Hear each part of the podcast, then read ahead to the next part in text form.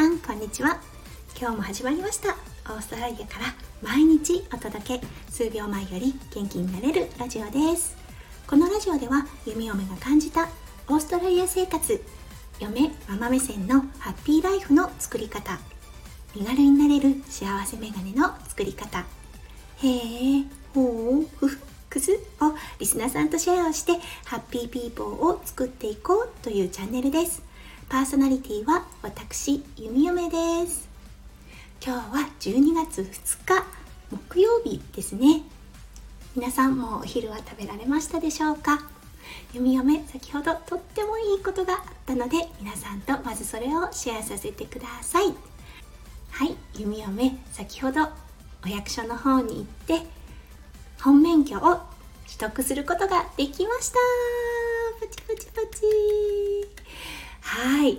長かったです、うん、今日はライセンスを取った記念日となりますのでオーストラリアのライセンス取得法についてお話ししたいと思います。それでは今日も元気に弓嫁ラジオスタートします。弓嫁の最初の頃のライブでこのオーストラリアのライセンスの取得法ですねを少し話したことがありました。今日はそれとちょっとかぶってしまいますが、うん、あのどうやってねオーストラリアの人が免許を取得するのかっていうのをお話ししていきたいと思います。はい。まず最初に大きな違い。教習所はありません。はいそうなんです。これがあったらよかったのにってすごい思った弓嫁でした。いきなり路上です。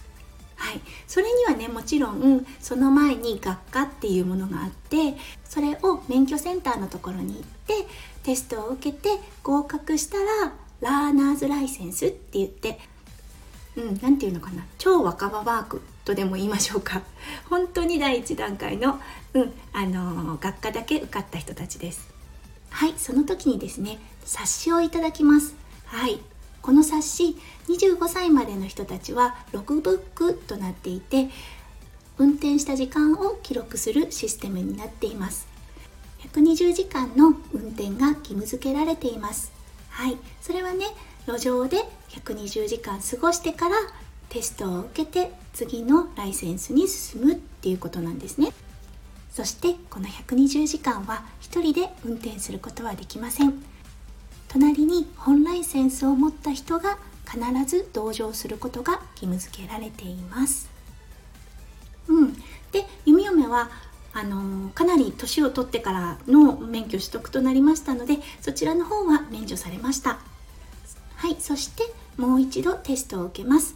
そしてそれがパスした時点で今度は、えーと、超若葉マークから第1段階 P1 ライセンスっていうものが取得できます。こちらは赤い文字で P1 と書かれていて本当に初心者の人がつけるマークです。こちらを1年所持します。はい。そしてその後テスト等は受けずに免許センターに行くと緑の P2 というライセンスがもらえます。それを2年保持した後に本ライセンス取得という形になります。弓嫁今日実はちょっと焦ってこの免許を取りに行きました。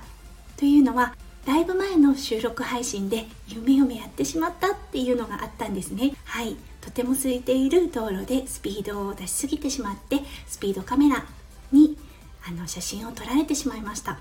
その時にですね罰金プラスデメリットポイントっていうのを取られたんですね、うん、でこのデメリットポイントえっと、初心者ライセンスの人は重いです。はい、通常7ポイント。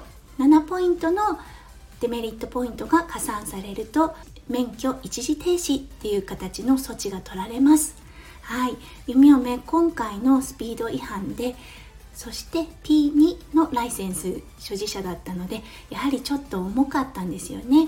通常本ライセンスの場合は1ポイントのところ今回なんと4ポイント取られてしまいました。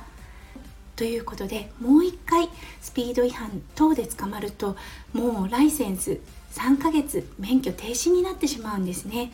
なのであそうだその事態だけは避けなければと思い今日を免許センターに行ってきました。で書類の不備もなくめでたく今日本ライセンスを取得することができました。ねえ。長かったですね。本当にもうドキドキしながらいきなり路上に出されて隣に旦那さんがいて旦那さんからこっちでもないあっちでもないって言われてはい弓嫁実は右と左がちょっとわからないんですよね。大丈夫弓嫁って思う方いっぱいいると思います。こちらは後日また配信させてください。はい昔からなんですが右左がちょっとわからなくってただでさえ焦ってる時に右に曲がって左に曲がってって言われると真っ白になってしまうんですよね。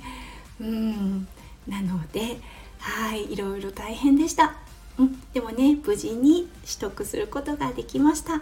本免許やっと取れたっていうことで弓嫁実はですねずっとあの積み立てをしていたんです。はいその名もドリームカー貯金って言ってはいお給料をもらった時にね少しずつ貯めていました。はいそれがまあまあいい金額になったので車1台は買えるようなぐらいまで来ました。なのでもう少ししたら自分の初めての車買えそうです。嬉しいです。そして楽しみですね。